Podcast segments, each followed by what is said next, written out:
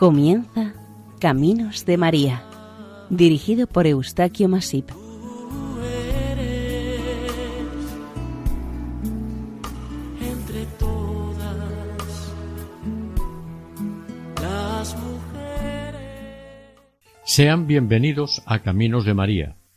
Les ofrecemos el capítulo de hoy dedicado a la advocación mariana de Nuestra Señora de la Concha de Zamora.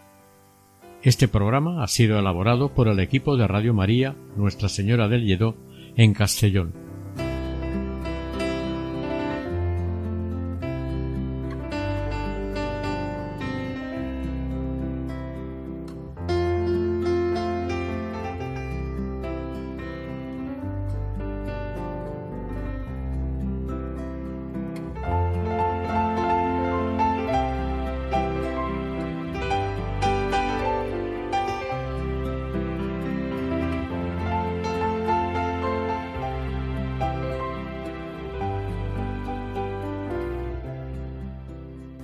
La histórica ciudad de Zamora bien merece el título o calificación de conjunto histórico-artístico concedido en 1973 por estar considerada como la mayor ciudad de Europa románica.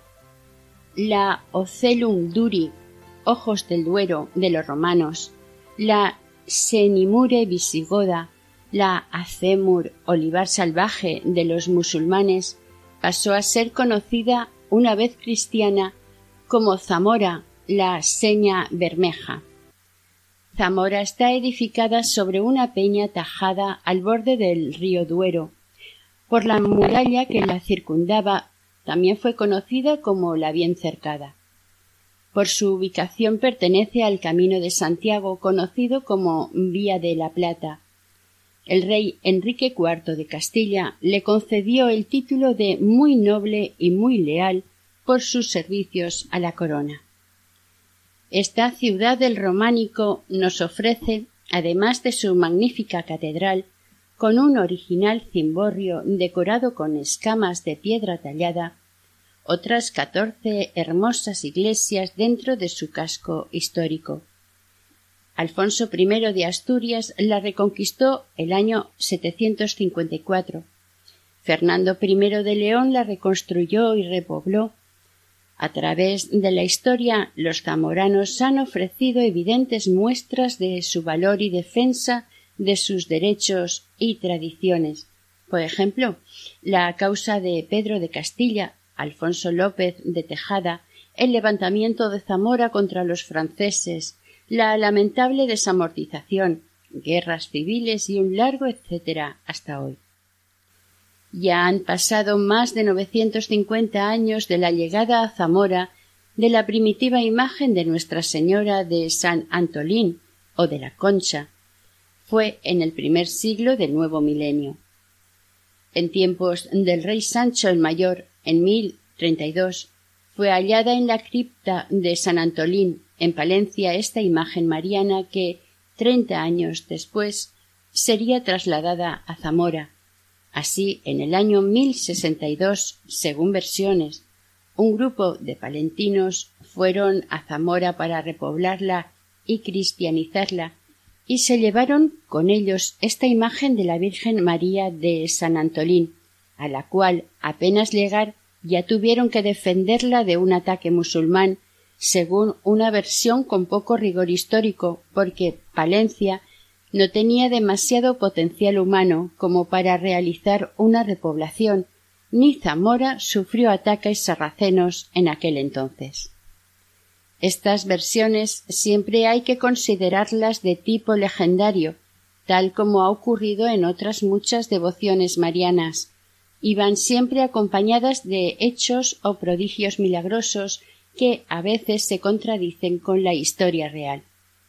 El caso es que, según la tradición, unos valerosos palentinos, con su obispo a la cabeza, llegaron a Zamora con el fin de que el rey Fernando I les confirmara unos privilegios que ya les había concedido su real padre con anterioridad. Además de para que les diera otros nuevos y les prestase su ayuda en la tarea de restauración y recuperación de la ciudad. En algunos documentos conservados de esta época sí consta, al menos, una relación con San Antolín. Es de suponer que se refiere a San Antolín de Aparnea o Pamiers, un compañero de San Dionisio del siglo IV, martirizado en la ciudad de Apamea, en Siria. En el siglo XII, Roger II de Foix rebautizó la villa de Frédelas, en el Ariège, por conservar en ésta los restos del santo. Según la leyenda local, en Ariège, San Antolín habría evangelizado estos territorios y sufrió un doble martirio. Primeramente fue introducido en un recipiente con aceite hirviendo y arrojado al río Garona, con una cuerda de molino atada al cuello. De este hecho salió ileso. En el 506 fue decapitado y su cuerpo arrojado al río.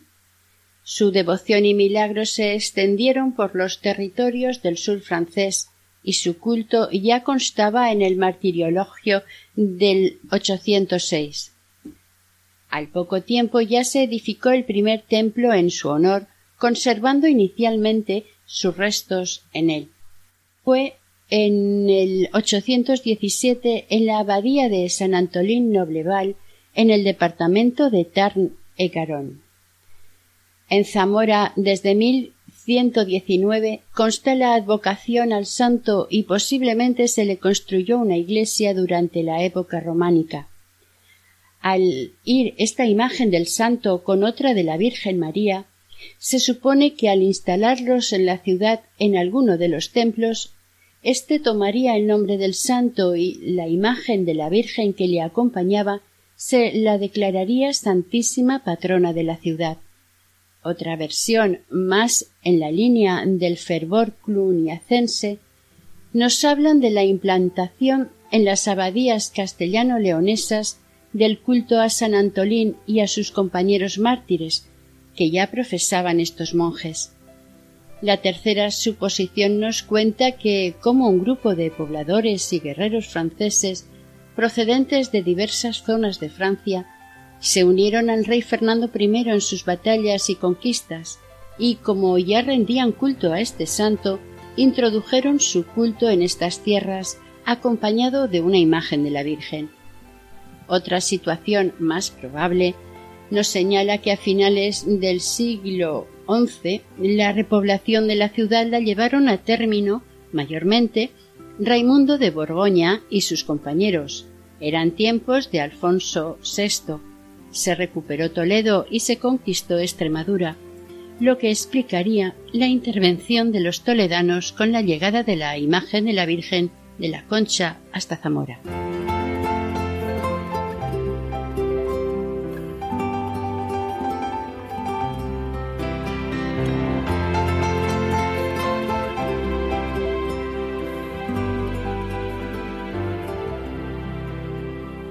La importante incidencia y arraigo de los franceses en esta repoblación zamorana se incrementó cuando el conde Raimundo de Borgoña se casó con la futura reina doña Urraca I, hija de Alfonso VI, y de Constanza de Borgoña.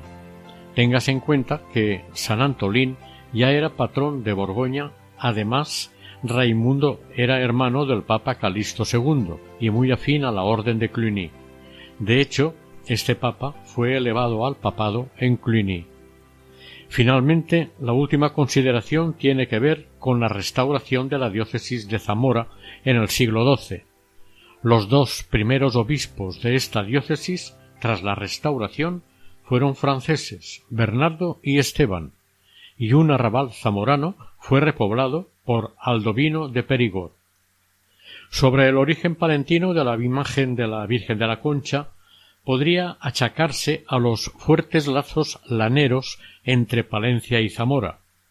La iglesia de San Antolín está ubicada en pleno centro del barrio que acogió a la más numerosa cantidad de tejedores zamoranos, llegado a ser conocido como el barrio de la lana. En el siglo XIII, la industria textil zamorana era de gran importancia en el reino castellano-leonés, tanto por su calidad como por su cantidad. En torno a los tejedores también se asentaron sederos y lenceros. Eran muchos los judíos dedicados a la industria textil, y los moriscos se dedicaban especialmente a la industria textil sedera. A partir de la ley setenta y seis de las Cortes de Toledo de 1480, este barrio se conoce como Barrio Nuevo. El antiguo breviario español, en concordancia con la crónica del arzobispo don Rodrigo, refiere cómo se apareció esta imagen de la Virgen en Palencia. Dice Yendo el rey don Sancho, llamado el Mayor, a divertirse cierto día en el ejercicio de la caza, encontró un jabalí, al cual persiguió con ánimo de matarlo.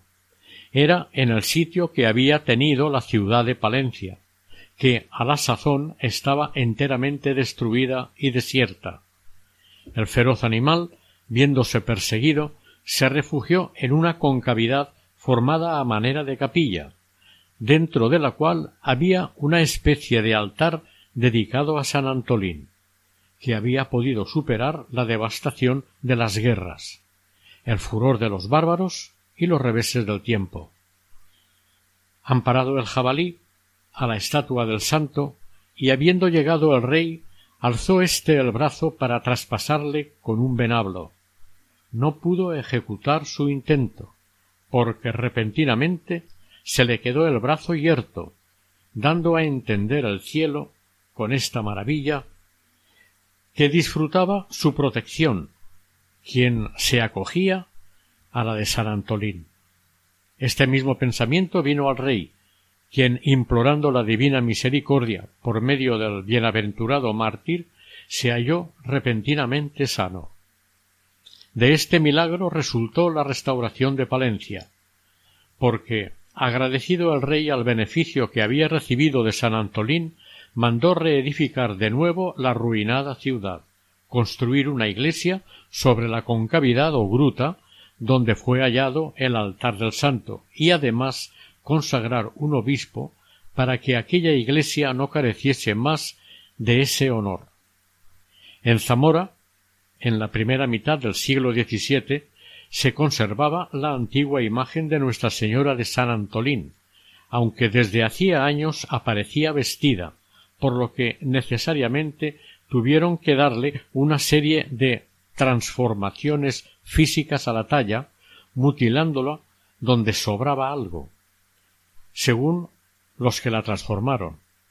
En las pinturas existentes en el presbiterio de San Antolín de finales del siglo XVII, que expresan el hallazgo de Nuestra Señora y su traslado a Zamora, así como el juramento como patrona de la ciudad, la Virgen va vestida con un traje rojo. Presenta rostrillo y corona real, lo mismo que el niño. Su tamaño no es pequeño y tiene una estilizada figura presenta las manos juntas a manera de oración, y sobre ellas descansa el niño. Este presenta unas facciones muy semejantes al actual, lo que hace pensar que pudo ser sustituido unos años antes y luego reutilizarlo el siglo siguiente. En esta representación no se observa ninguno de los elementos más ligados a la actualidad iconográfica la concha de plata, la cadena que ata al niño a su madre, ni la bandera. Desde principios del siglo XVIII la iconografía de la Virgen de la Concha se ha mantenido bastante estable, aunque ha ido sufriendo una lenta evolución. Con anterioridad ha sido demasiado maltrecha y hasta desfigurada de su originalidad. Según las fechas de su antiquísima aparición o hallazgo, tuvo que ser de origen románico, con el niño Jesús sobre su regazo.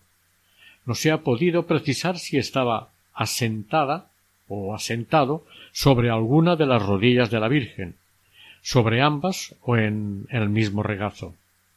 Su altura oscilaría entre los sesenta y ochenta centímetros. En 1495 recibió en la espalda un golpe con el regatón de una lanza y varias cuchilladas.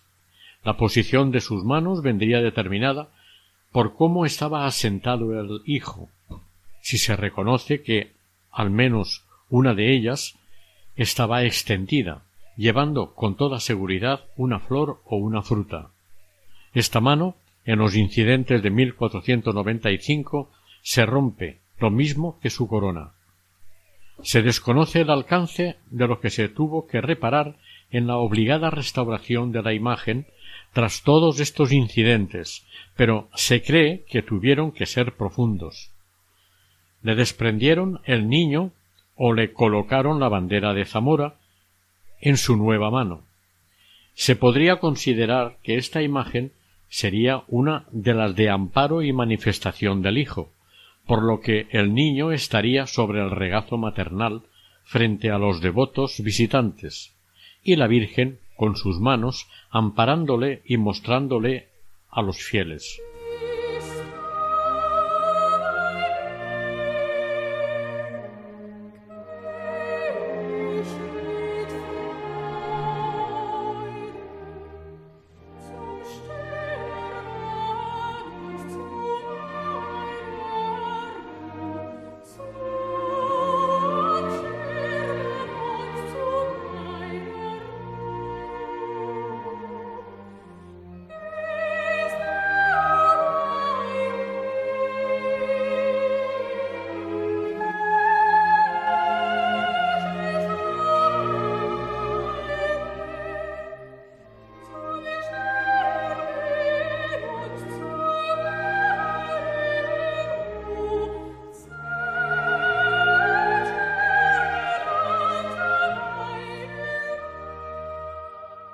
Cuando se procede a la transformación del retablo mayor de la iglesia de San Antolín a principios del XVIII, se hace con el fin de realizar un digno camarín para la Virgen y que ocupe el lugar más destacado dentro del templo. Estas obras finalizaron en 1717 y fueron bendecidas el 26 de septiembre de ese año. Es el momento en que se coloca la imagen de Nuestra Señora de la Concha en su nuevo emplazamiento. Aproximadamente en este momento se procedió a la profunda transformación de la imagen dándole la estructura que conocemos en la actualidad. A mediados de este siglo XVIII se le coloca un asta con bandera de las armas de la ciudad en la mano derecha de la imagen que la cambiarían por otra de plata. Al renovar la imagen también se le coloca en la cintura una concha que con el paso del tiempo hizo que se la conociera como Virgen de la Concha. En 1773 es sustituida esta concha por otra de plata, donada a la iglesia de San Antolín con una condición, que la cofradía nunca tuviera derecho sobre ella, pero además la concha debía ser de pequeño tamaño a partir de 1821 comienza a ser usada en la indumentaria de Nuestra Señora. En este año recibió una nueva donada por una devota. En cuanto a la cadena que sujeta al niño, se tiene conocimiento de la misma desde 1883. Es en este año cuando aparece por primera vez en el inventario, junto con una bola con la cruz que lleva en su mano izquierda por exigencia del nuevo tamaño de la Virgen de la Concha, en 1751 se tuvo que reformar la portada sur de la iglesia de la población de la Iniesta. El parteluz que dividía la entrada fue preciso quitarlo para poder acceder al templo de la imagen de la Virgen cuando se realizaba la romería anual. En opinión de algunos estudiosos, esta columna, parteluz, estuvo adornada con una nueva imagen de la Virgen. Al mismo tiempo, con esta reforma, también se modificó el arco de entrada al templo. El mal estado de conservación de la imagen de la Virgen de la Concha, seguramente como consecuencia de la larga romería anual a la Iniesta, hace que el ayuntamiento zamorano se ocupe y proceda a su restauración en 1846 y encarga al pintor Cecilio Santa María este trabajo por una elevada cantidad para aquellos tiempos, según opinión de los expertos y profesionales. hubo una cierta confusión, en un momento dado, por la autenticidad de esta restauración, ya que algunos estudiosos otorgaban la autoría de esta reparación a Ramón Álvarez, quien fue el autor de la Virgen Peregrina, conservada en la iglesia de San Antolín. Curiosamente, esta imagen peregrina está vestida con un ropaje decorado con pequeñas conchas y, en algún momento, llegó a llevar la antigua concha de plata regalada por Mateo Hernández, quien la donó a Nuestra Señora de San Antolín. Esta imagen lleva en su mano una vara de plata rematada con una cruz y una calabaza también de plata. Por estos detalles se cayó en el error de atribuir la restauración a Ramón Álvarez. La actual Virgen de la Concha tiene 150 centímetros de altura. Se nos presenta erguida y con sus dos brazos abiertos, llevando en su mano derecha la bandera de plata con las armas de la ciudad. En su mano izquierda lleva una rosa y de este mismo brazo pende una cadena de plata con la que se ata la mano del niño, el cual figura a sus pies. La Virgen de vestir lleva un gran manto, en su cintura lleva prendida la concha de plata, luce un rostrillo y se ciñe con una corona real con gran aureola, ambas de plata. El niño es una talla de bulto de vestir, mide treinta centímetros de alto, en su mano derecha lleva un globo terráqueo de plata rematado por una cruz, una corona real ciñe su cabeza, también lleva una pequeña concha y unos zapatos. Todos estos objetos son de plata. Al regreso de la romería anual a la Iniesta, se le coloca un manojo de espigas de cebada en su mano izquierda. En un momento dado, el niño se pierde, yéndose a jugar al campo y vuelve solo integrándose en el grupo.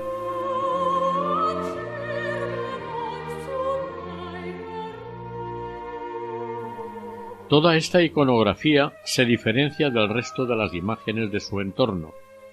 El único ejemplo conocido de similares características y costumbres es el de una imagen de la Virgen en una iglesia de Quito.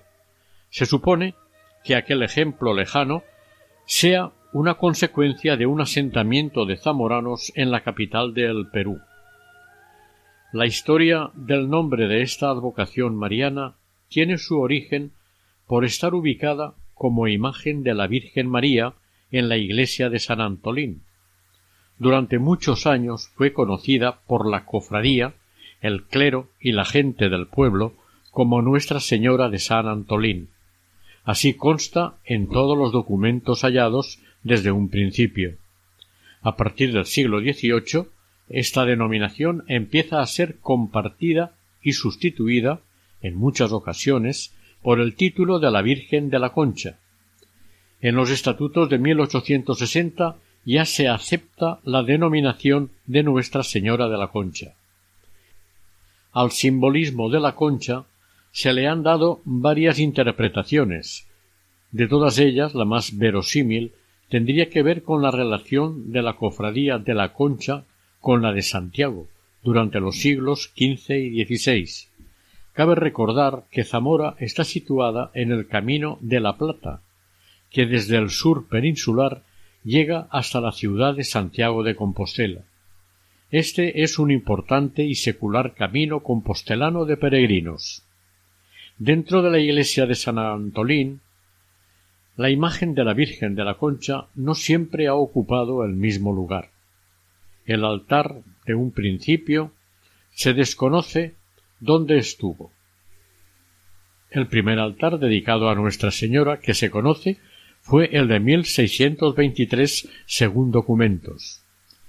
Al lado del Evangelio, un altar de Nuestra Señora, la imagen de bulto metida en una cabaña, y un retablo de talla en blanco que dio Francisco de Tabullos, cirujano. En realidad este altar estaba al lado del Evangelio en el crucero. Hasta 1658 no se la coloca en un retablo de talla dorada. Era como una capillita cerrada, quizás cerrada con una reja de madera. Cuando en el siglo XVIII se pretende instalar la imagen de la Virgen en el altar mayor, se plantea la necesidad de hacer las reformas necesarias. Hasta este momento el retablo principal había estado presidido por San Antolín. A principios del siglo XVIII se inician una serie de obras en la iglesia y se decide abrir un camarín para la Virgen en la capilla mayor. Estamos en tiempos del barroco. En 1717, el 15 de septiembre, finalizan las obras. Durante el siglo siguiente el mantenimiento y las reformas corren a cuenta del ayuntamiento, pero en 1867 cundió la alarma porque la capilla mayor se encontraba en ruinas y exigía una mayor reparación. Con el siglo XX, concretamente 1973, el ayuntamiento zamorano intentó la mayor reforma y mejora del camarín, pero se frustró. Se tuvo que cerrar la iglesia de San Antolín y solamente se podía acceder al templo en pocas ocasiones y coincidiendo siempre con celebraciones muy puntuales, como el de la romería de la Iniesta. Por esto, la cofradía de San Antolín se planteó trasladar el culto a Nuestra Señora a la parroquia de San Vicente, cosa que ocurrió irremediablemente. La imagen de la Virgen de la Concha volvió a presidir el templo desde el día de Pascua de Pentecostés hasta la víspera del Corpus.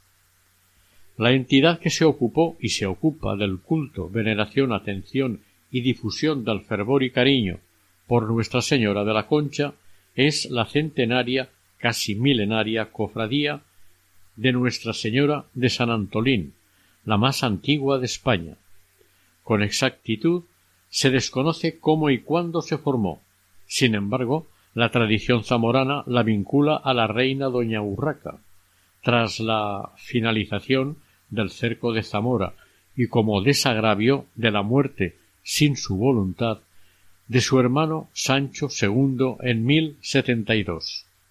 Al parecer, los primeros estatutos la sitúan en 1503 y a través del tiempo ha vivido cambios, reformas, fusiones, profundas crisis, esplendor, pero lo que importa fue y es su finalidad rendir culto a Nuestra Señora de San Antolín y al apóstol Santiago con obras de caridad y misericordia, y en última instancia la fusión de ambas cofradías e incluso la de Santa Catalina.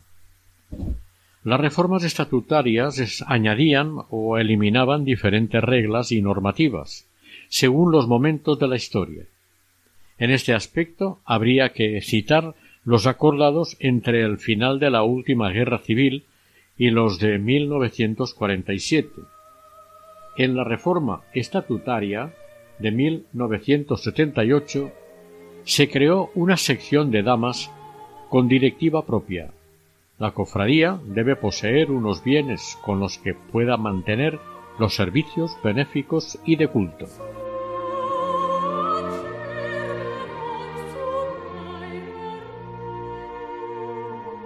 La cofradía distingue dos agrupaciones diferenciadas, los clérigos y los legos. Cada uno de estos grupos tenía sus condicionantes que obligaban al cofrade a cumplir las normas establecidas. El mayordomo era el máximo representante y responsable de la cofradía. Era asistido por los cuatro que él mismo eligió entre los cofrades. Eran fiestas de especial atención y culto. El día de Santa María de Marzo, el día de Santiago, el día de San Antolín y el de Santa Catalina y sus vísperas. Estas vísperas se celebraban en la sala de la cofradía. Su sistema sancionador era muy amplio y riguroso. El acto central de la cofradía era y es la romería celebrada cada lunes de Pascua de Pentecostés hasta el vecino pueblo de la Iniesta. Esta tradición arranca con el traslado de la Virgen de la Iniesta a Zamora durante el tiempo de la construcción de su templo en el pueblo, esta imagen de la Iniesta fue depositada en la iglesia de San Antolín junto a la Virgen de la Concha. Una vez terminadas las obras, el lunes de Pascua de Pentecostés de 1291, al devolverla a la Iniesta, fue acompañada por Nuestra Señora de San Antolín o de la Concha, y desde este año anualmente en la misma fecha se sigue llevando y yendo los peregrinos hasta la Iniesta. Desde el nacimiento de la romería a la Iniesta, las andas de la Virgen de la Concha habían sido portadas por clérigos desde la salida de San Antolín y entrada y salida del templo de la Iniesta, por los regidores zamoranos desde la puerta de feria hasta la entrada de San Antolín, y los cofrades y devotos las llevaban durante el resto del itinerario romero, pero con la reforma de 1767 y como consecuencia de las crisis de la cofradía se plantea la necesidad de que un grupo de personas se comprometan a llevar las andas todas las horas que durara la procesión. La solución se dio al crear en el siglo XIX la cofradía chica. Doce personas constituyen la segunda cofradía de Nuestra Señora de la Concha, empezando por tener derecho desde ese momento a la asistencia y sufragios que habían solicitado.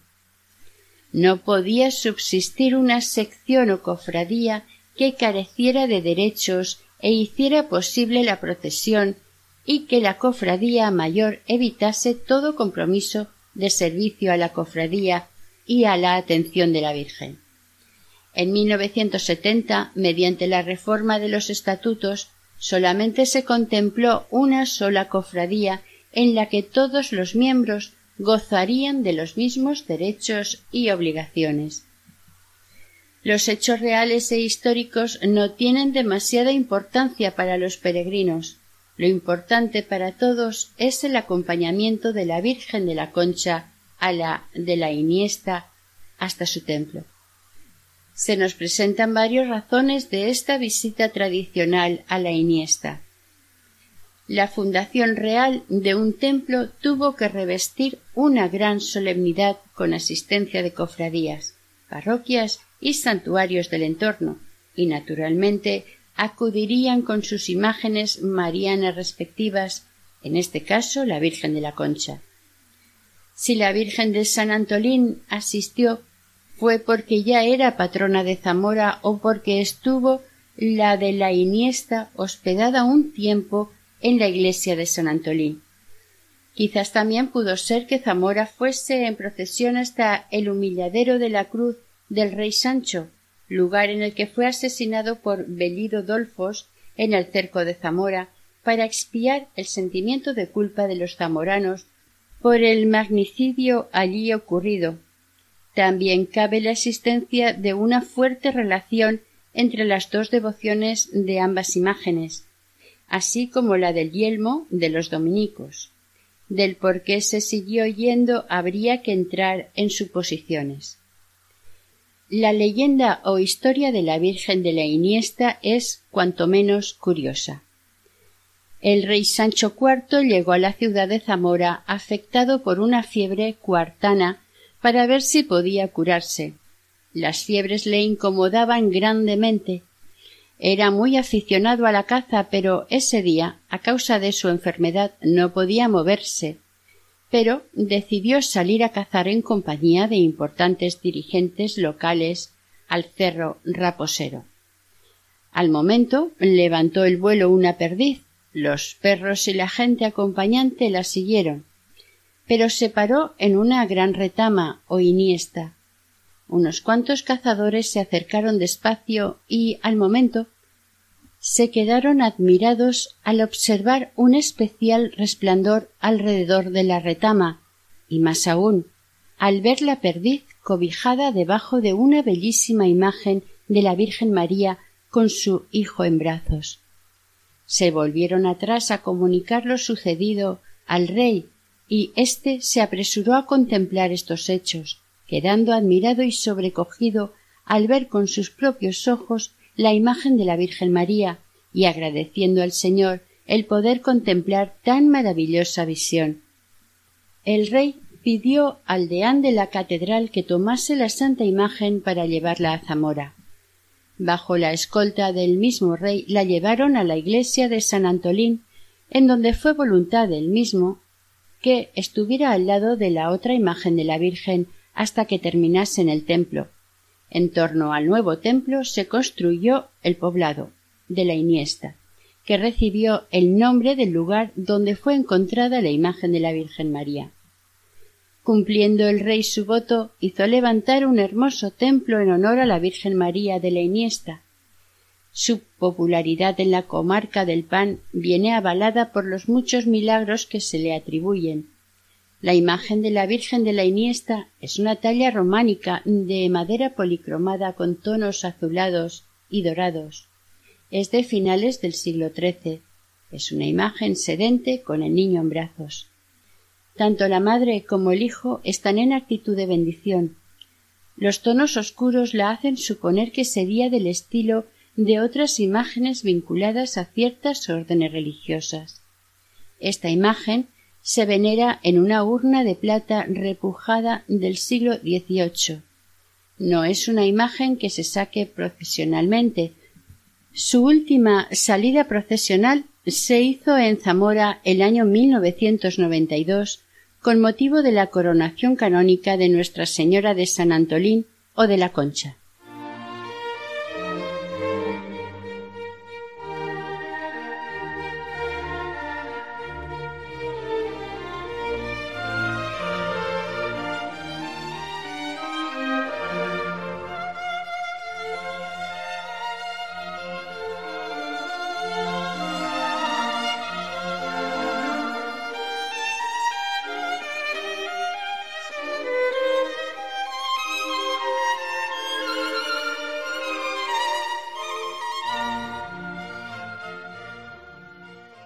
Uno de los eventos más importantes de los últimos tiempos para los fieles zamoranos fue la coronación canónica de la imagen de Nuestra Señora de la Concha. Este proceso de la coronación se inició formando un comité de honor presidido por sus majestades los reyes de España, don Juan Carlos y doña Sofía. El comité organizador propuso y programó una serie de actividades dedicadas a la Virgen, especialmente exposiciones, conferencias, conciertos, procesiones extraordinarias, concesión e imposición de la medalla de oro de la ciudad y provincia y de la Junta de Pro Semana Santa. Este acto, desde siempre, había sido ansiado y acariciado por la cofradía. El 12 de octubre de 1989, los representantes de la cofradía, acompañados por Monseñor Pablo Colino, entregaron en la sede de la Sagrada Congregación de Liturgia personalmente al cardenal Somalo, prefecto del momento, de la completa documentación solicitando la coronación canónica de la imagen de la Virgen de la Concha.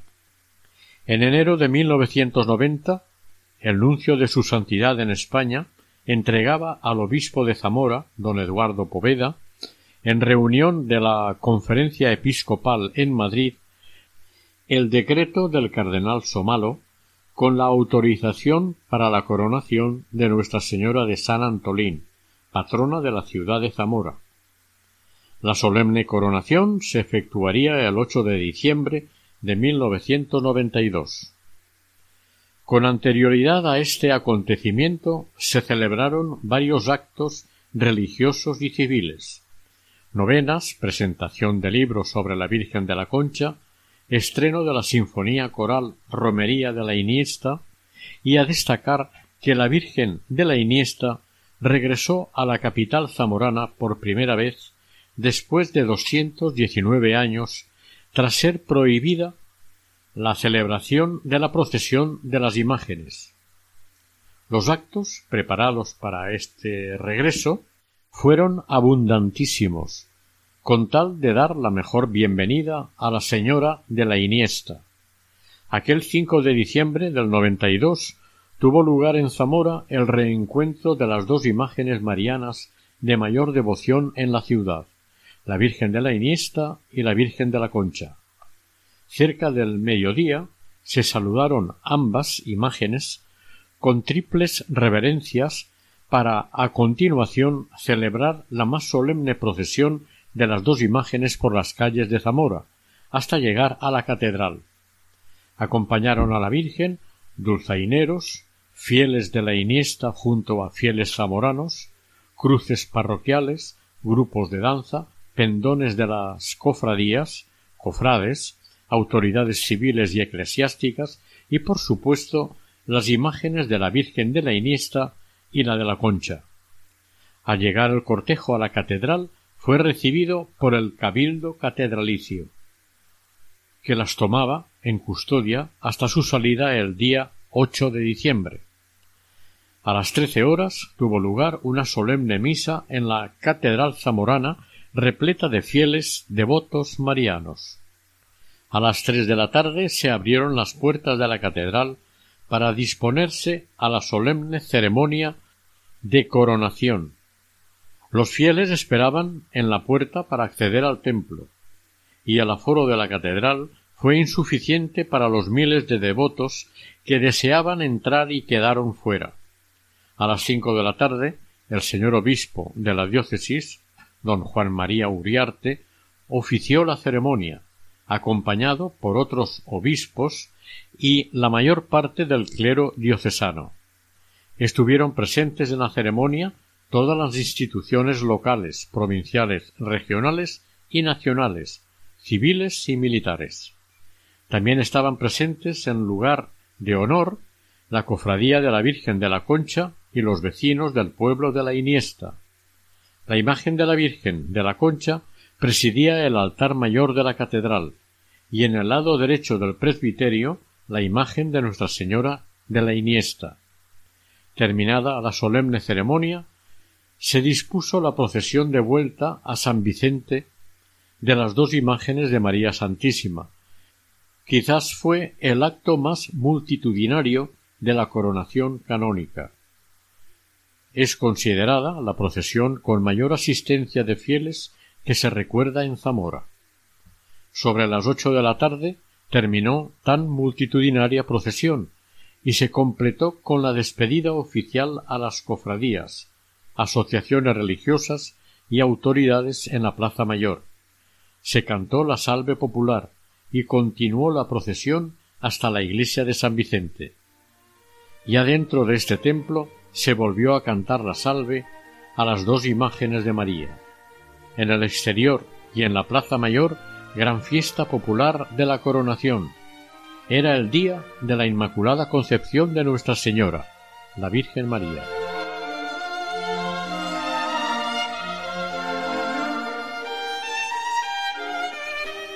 La localidad de La Iniesta siempre ha celebrado las letanías mayores viniendo hasta la iglesia de San Antolín, sede de la Virgen de la Concha.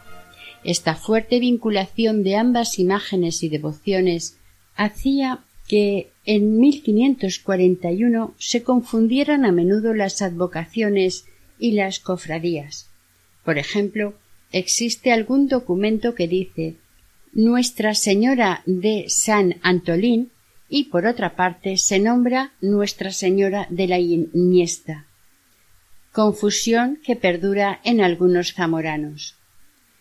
Cuando se describe a través de los siglos en documentos esta devoción, siempre coincide que la gente es mucha.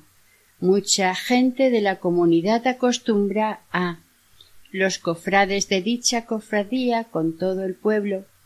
Es grande el poder de convocatoria que tiene en la zona este acto romero y, por supuesto, la devoción a la Virgen María. La cofradía se reunía a las cinco de la mañana del lunes de Pascua de Pentecostés en la iglesia de San Antolín para oír la misa en honor a la Virgen y una hora más tarde se ponía en marcha la procesión.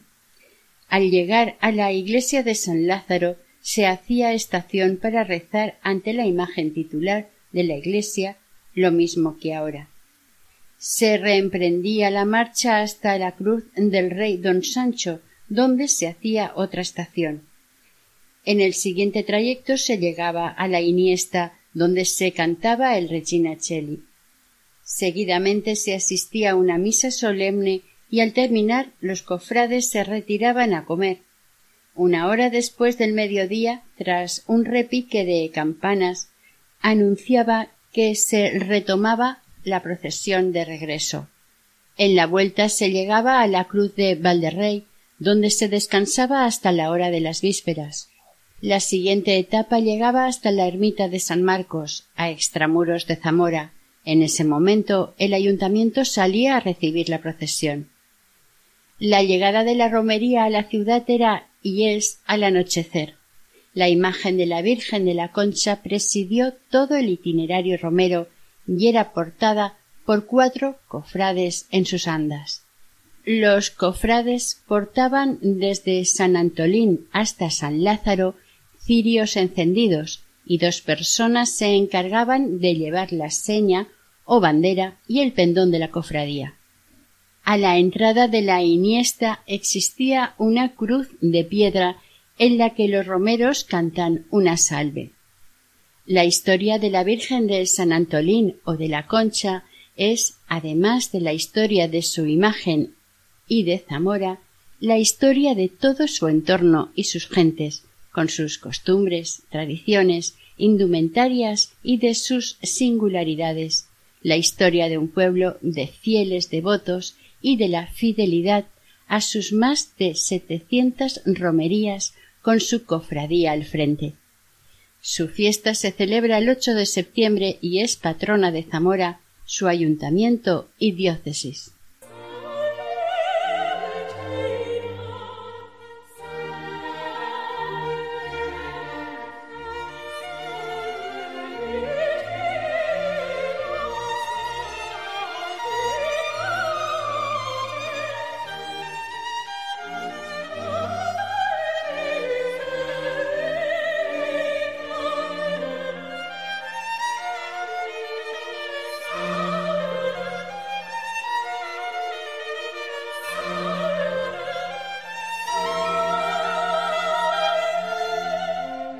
Santísima Virgen María de la Concha, intercede por nosotros ante Dios Padre por todos los errores que nos atan al mal, que nos libre o salve de toda tentación.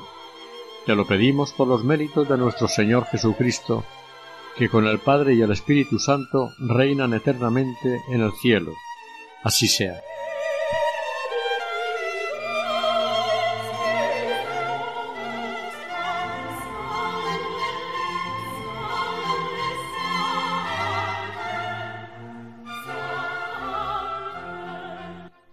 Hasta aquí el programa de Caminos de María, presentado por el equipo de Radio María Nuestra Señora del Lledó en Castellón, que ha sido dedicado hoy a la advocación de Nuestra Señora de la Concha, Santísima Patrona de la ciudad de Zamora.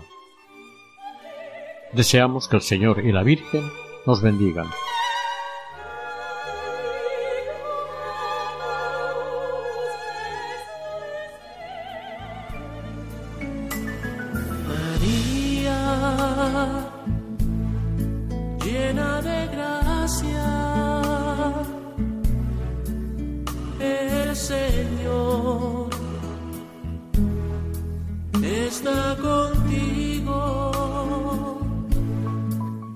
Escuchado en Radio María Caminos de María, dirigido por Eustaquio Masip.